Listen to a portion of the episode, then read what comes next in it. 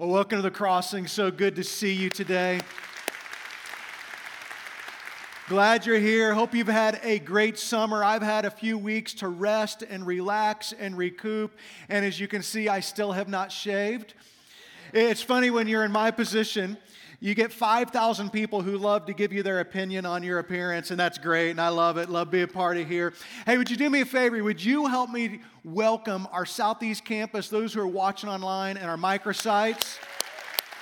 Welcome, glad that you're part of the Crossing family. I'm praying for you daily. This is an exciting time of year for us as a church because this is the time of year when people come back from vacations, come back from camps. We have hundreds who have been on mission trips globally around the world this summer, and school starts tomorrow, which means parents, you made it. And students, I apologize because you have another nine months until you get off again.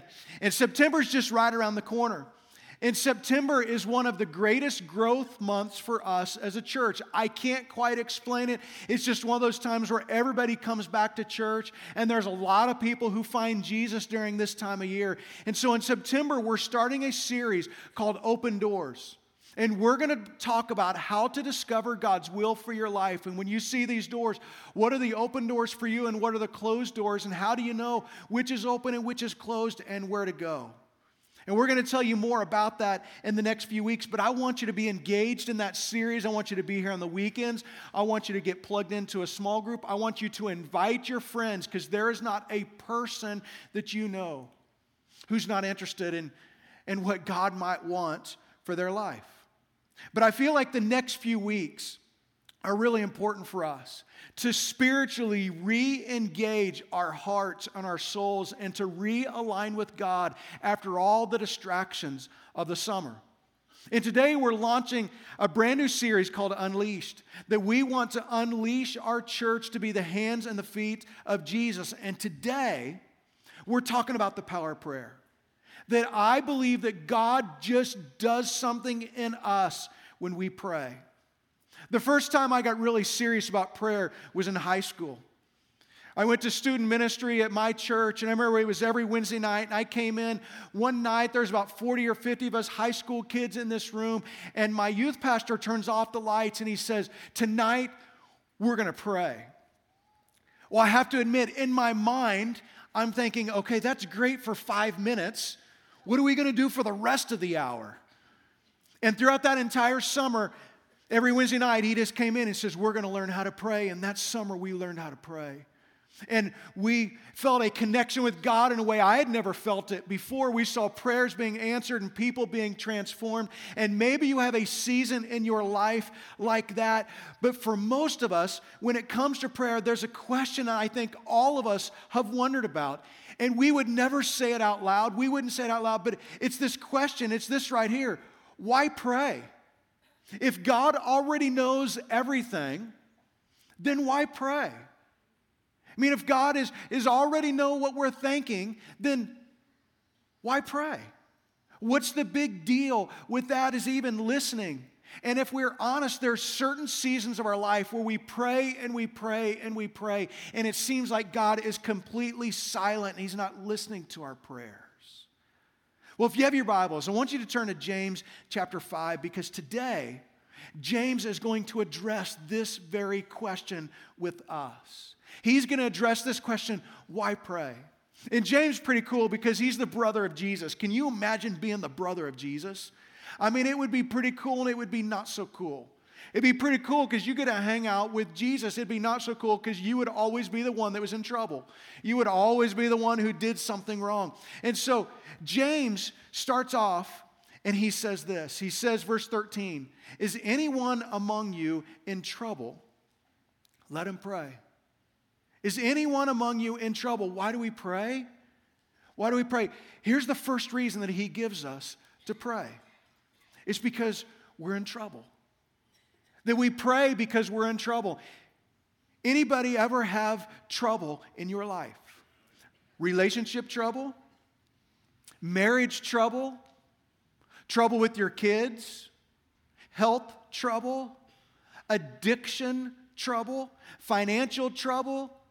Emotional trouble, work trouble, of course, all of us do. According to a Gallup survey, nine out of 10 of us claim to pray regularly. Four out of five of us claim to pray every day. But let's be honest, trouble is the number one reason that we pray.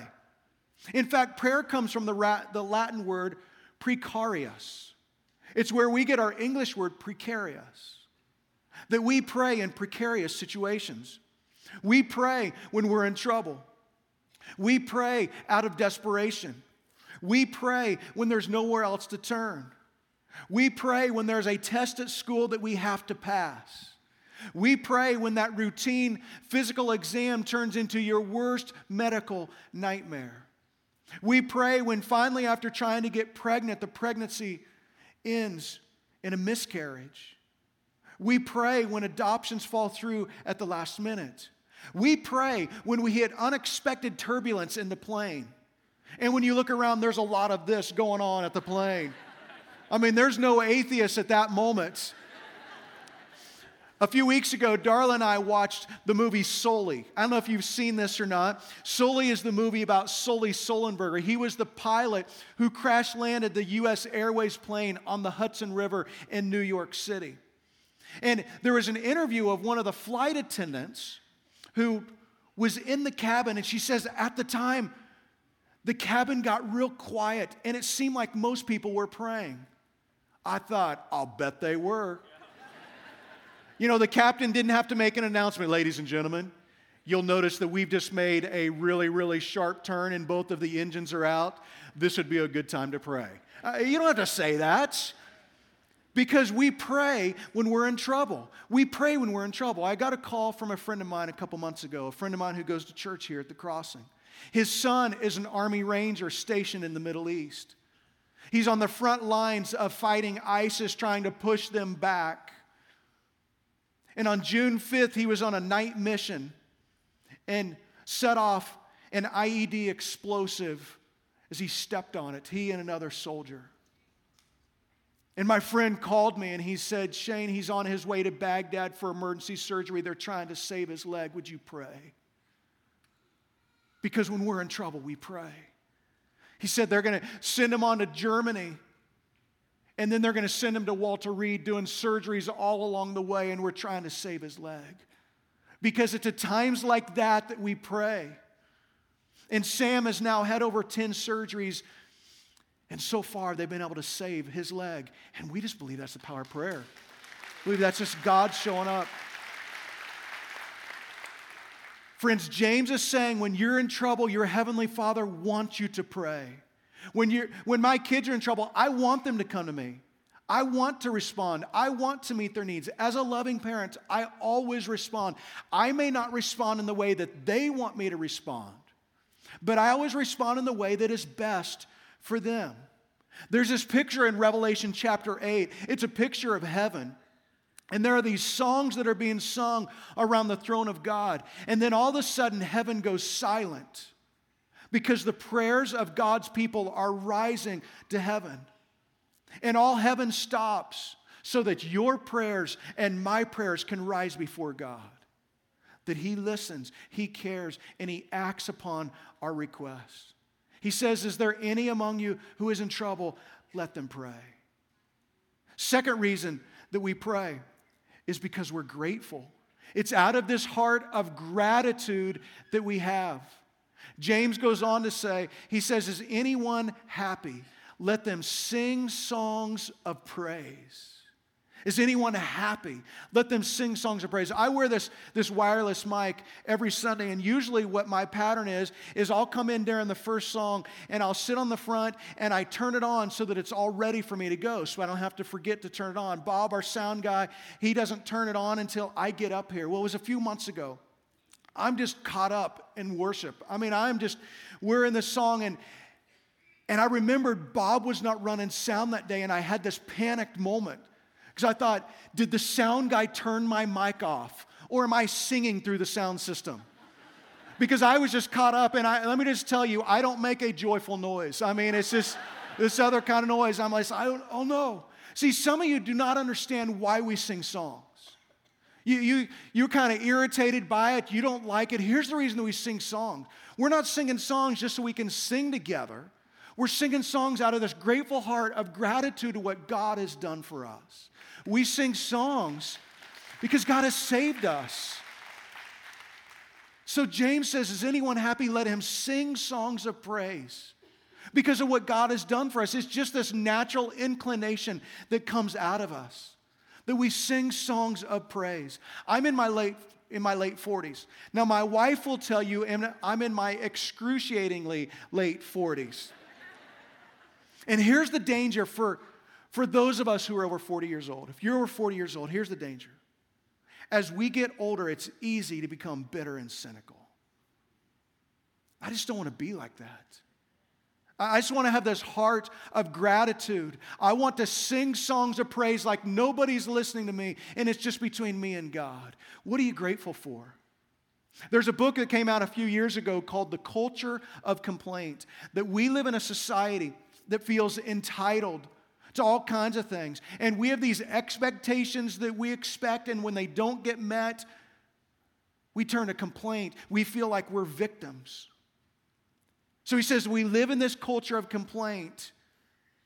We say, I'm thankful, but it's a pretty good job, but they're good kids most of the time, but he's a pretty good husband, but well, this is a pretty good church, but and friends, that kind of ingratitude just makes our hearts grow smaller and harder and colder. That kind of ingratitude has led to a culture of discontent, complaining, judgmentalism, and dissatisfied people. See, one of the things that amazes me about the Apostle Paul is the Apostle Paul, no matter what he went through, no matter what circumstances he endured, whether it was prisons or beatings or shipwrecks or hunger or enduring his thorn in the flesh, he always maintained a grateful heart. Look what he writes in 1 Thessalonians. He says, Rejoice always, pray continually, give thanks in all circumstances, for this is God's will for you in Christ Jesus. You want to know what God's will is for you? You start right here. You start right here. If you want to know what God's will is for you, you give thanks in all circumstances. Now, he didn't say give thanks for all circumstances because it's hard to give thanks for all circumstances. When you're going through hard times, it's hard to give thanks for that. When you have some serious thing going on in your life, it's hard to give thanks for that. He says you give thanks in all circumstances. You give thanks in all circumstances. And one of the things that I'm trying to learn is just this phrase it could be worse. It could be worse. I was listening to an interview of Sheryl Sandberg this, this week. Sheryl Sandberg is the COO of Facebook, has written a couple books. And in her newest book, she talks about losing her husband at 44 years old to a cardiac arrest and then trying to recover. She says, One of the things that I learned is that it could be worse. It could be worse. She said, My husband could have been driving my kids and I could have lost my whole family. It could be worse. And I think it'd be good for us just to say this together. Let's say this together. It could be worse. Okay, now, okay. I know some of you have a hard time saying that, so we're going to try this again. Okay? So let's try to say this again. It could be worse.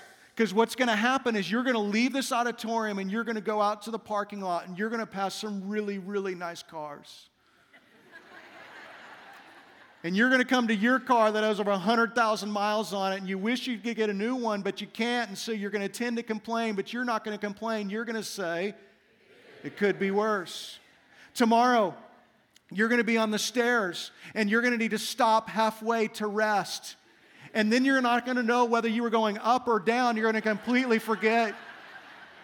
And you're going to contend to want to complain, but you're not. You're going to say,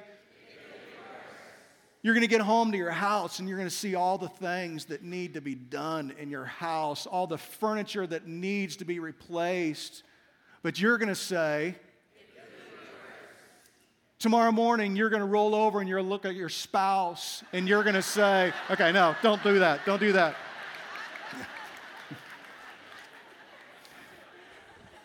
when we live with a heart of gratitude, it changes us. It changes us. So James says, if you're happy, if you have something to be grateful for, then sing songs of praise. So we pray when we're in trouble. We pray when we're grateful. And then, third, we pray because we need a place of complete honesty. Place of complete honesty. James goes on in verse 16. He says, Therefore, confess your sins to each other and pray for each other so that you may be healed. You confess your sins to each other. One of the values that we hold highest here at the crossing is that life change happens best in relationships. It's why we believe that small groups are such a big deal at this place. We believe it's part of the discipleship journey. And that's why we're kicking off this whole new season of small groups in a few weeks, and I hope that you'll get plugged in. That there is enormous freedom in finding a few people that you can connect with, be totally honest with. You can take off your mask and say, This is who I really am. This is me. All of us need some relationships where we can be completely honest. There is something therapeutic and healing when that happens, when we can bring what was in the dark out to the light, and healing just begins to rush into our heart. But sometimes this is really hard because the things in our life are just too deep, or they're too embarrassing, or we're too ashamed of what we've done. So we'll say this in our small group. We'll say something like this Well, I have an unspoken prayer request. Let me tell you what that's code word for. That's code word for I'm not telling you people in a million years because we just kind of want to hide behind that mask. It just causes us just to step back into inauthenticity. When I was growing up, we had this guy who used to pray at our church all the time. But when he would get up to pray, his voice would change. Maybe you had somebody at your church that was like this. His, his voice would change, and he would say something like this. He'd be talking a normal voice, and it'd be, Oh, thou great Jehovah. I come before you having sipped of your unmerited justification, offered through your designated propitiation for our redeeming sin and my pilgrimage of sanctification. You're like, what? What is he even saying? I mean, what's going on up there? Because I don't understand that. That's why Jesus said, when you pray, don't be like the hypocrites who, who like to impress people with their prayers. He said, Go into your closet and pray, in that private place where you can be real with God, you can be honest with God. It's a place where you can say, Search me, O God, and know my heart. See if there is any offensive way in me. Prayer is that place that you can be completely honest with God. Prayer is where you can take your deepest secrets. You can release your shame and your regret and finally let them go. See, we pray because we're in trouble. We pray because we're grateful. We pray because it's a place of complete honesty. And here's this last one. And I believe this right here, it's this big idea for us today. We pray because it's powerful and effective. That prayer is powerful and effective. Here's the way that James says it he says the prayer of a righteous person is powerful and effective. And here's where some of you are right now. You go, oh, well, you don't know me because I'm not righteous. If only you knew my story. If only you knew my background, you would know that's not me. Let me tell you, there is nobody in this room that is righteous on their own that we are righteous because of Jesus, what Jesus has done for us because Jesus died on the cross. You have become, the Apostle Paul tells us, you have become the righteousness of God. See, we can, we can come to God out of this because our prayers are powerful and effective. And then he goes on and he gives us an example of this. He says, Elijah was a human being, even as we are. He prayed earnestly that it would not rain, and it did not rain on the land for three and a half years. Again he prayed, and the heavens gave rain, and the earth produced its crop. Elijah was this hero of the Bible. He was a giant of the faith. And there was a lot of miracles that happened with, with Elijah. In one story, Elijah raised a widow's son from the dead. In another well known story, he calls down fire from heaven to, to defeat the prophets of Baal. That's a pretty cool story. There's another story where he's in a mountain and God shows up, and God doesn't speak out of the earthquake or out of the thunder. God speaks in a gentle whisper to Elijah. But maybe the coolest miracle for Elijah is Elijah didn't die. He was taken up in a chariot of fire. Now, wouldn't that be cool? Wouldn't that be cool to not die? Just go, peace out, I'm going to heaven. You know, I'm out of here. Well, James refers to another miracle that God worked in Elijah's life. And since the nation of Israel was worshiping other gods, they'd turned away from God. Elijah prayed that there would be a drought in the land to get the people's attention. And God answered that prayer, and it did not rain for three and a half years. And when everything had died, and there is this drought, it finally gets their attention. And Elijah prays again and the rain returns. See, our temptation is to think, well, he's a hero of the Bible because God doesn't work in my life like that. But look what James writes here. He says, Elijah was a human being even as we are. Elijah was, was a human just like you, he was a person just like you. Here's what James wants to, wants to remind us is that your prayers are powerful and effective. And we, we hear this story and we just assume, well, I don't have a connection with God like that because my prayer life, it doesn't work like that. But James says this miraculous, powerful prayer is available to everyone who serves and follows God. And if you're facing some kind of personal drought right now, you need to know that God moves in miraculous ways. You pray earnestly because the prayer of a righteous person is powerful and effective. Tony Campolo is a Christian author and a teacher. And he writes in one of his books this story that I just want to read for you. He says, There's a Pentecostal college near Eastern College where I teach. I'm not Pentecostal, but I talk so fast they think I'm speaking in tongues, so it works out okay. One day they invited me to speak at a chapel service. Just before I spoke, eight guys took me into a back room and got me on my knees. Then they laid their hands on my head and prayed for me. That was good. I need all the prayer I can get. Only one problem these guys prayed a long time. That's usually okay. But the longer they prayed, the more tired they got. And the more tired they got, the more that they leaned on my head. And I want to tell you, when eight guys are leaning on your head, it doesn't feel so good. One guy wasn't even praying for me. Instead, he was praying on and on, praying for somebody named Charlie Stolfus. Dear Lord, he shouted, you know Charlie Stolfus. He lives in the silver trailer down the road about a mile. You know the trailer, Lord, just down the road on the right hand side. I felt like saying, Knock it off, fella. What do you think God is doing? Saying, Oh, what's the address again? Let me get that down.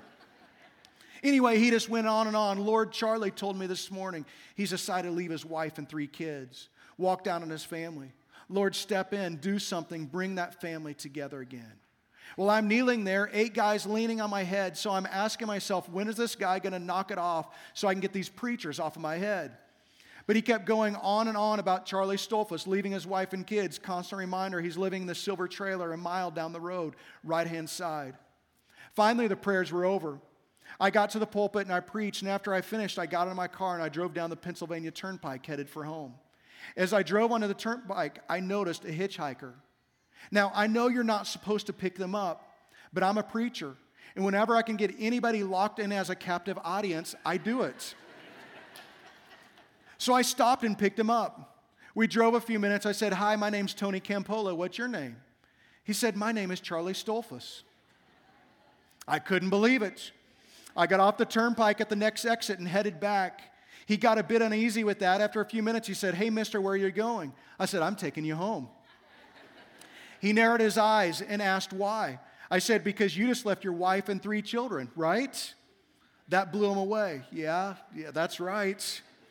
With shock written all over his face, he plastered himself against the car door and never took his eyes off of me. I drove off the turnpike at the next exit. Then I really did him in as I drove right up to his silver trailer. when I pulled up, his eyes seemed to bulge. And he said, How did you know where I, that I live there? I said, God told me. Because I believe that God did tell me. We got out of the car and I ordered him to get into the trailer. Half shaking, he answered, Right, mister, sure, I'm going. When he opened the trailer door, his wife exclaimed, You're back, you're back. And he whispered in her ear, and the more he talked, the bigger her eyes got. Then I said with real authority, The two of you sit down. I'm going to talk, and you're going to listen. And man, did they listen. He writes that afternoon, those two young people were led to Jesus Christ. And today, that guy is a preacher of the gospel out in California. Prayer changes things. Prayer changes things. Jesus said in Mark chapter 11, He says, Is it not written, My house will be called a house of prayer for all the nations? A house of prayer. Jesus didn't say, My house will be called a house of busyness. He didn't say, My house will be called a house of many activities. He didn't say, My house will be called a house of clever ideas or all the other good things going on. He says, My house will be called a house of prayer. And I believe that that is His calling for this place. I believe that we're in a season where God is calling this house, the church, to pray. And for your house, the house where you live, and I believe He's calling this house, our body, which is the temple of the Holy Spirit. God's Spirit, if you're a follower of Jesus, lives in you, resides in you. God is still calling His house to be a house of prayer. And what could God do to change lives? To change relationships that are in trouble right now? To change a country that is divided by racism. If his people would begin to pray. Some of you need prayer today. There's a card in front of you, Connect card that at the bottom has a place to write a prayer request. And you can write that down, put it in these offering boxes as you leave, and we'll have our entire prayer team praying for you. But some of you, you cannot leave today without somebody praying for you. And we have a room over here called the Commons. We have people who are ready to pray for you. And you need somebody to pray for you today. As part of this series, we're, we're launching a special prayer emphasis called 21 Days of Prayer. Starting tomorrow, we're going to have 21 days of focused, intentional prayer prayer for each other, prayer for our church, prayer for our community, prayer for our country. And we're going to have social media posts that go along with this every day. That I want you to follow us on Facebook or Instagram or Twitter. And every day at 8 a.m., we're going to have the scripture of the day and then the prayer focus of that day. And also on our website, thecrossinglv.com slash pray will have all of those things. So if you miss one, you can go and you can see all of them. What we're going to be praying for in these next 21 days. That we want to come before God. And I want you to interact with us, to let us know you're doing this, to just press like. So if you get on Facebook or Instagram, just, just press like. Yes, I'm praying. I'm praying. And then next Wednesday, August 23, we're having a night of worship right here.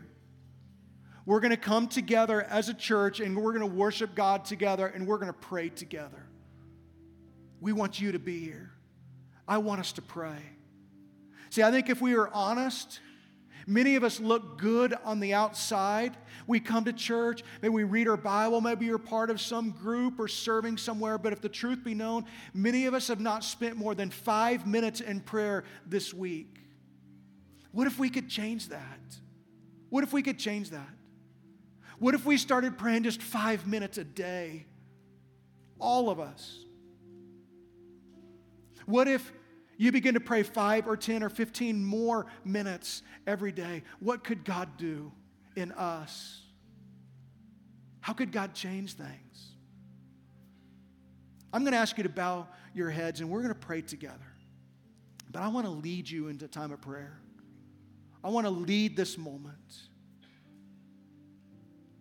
Are any of you in trouble? The Bible says that you should pray. So if that's you today, I want you to bring your troubles to God right now. And then after the service is dismissed, if you want somebody to pray for you, we'd love to pray for you.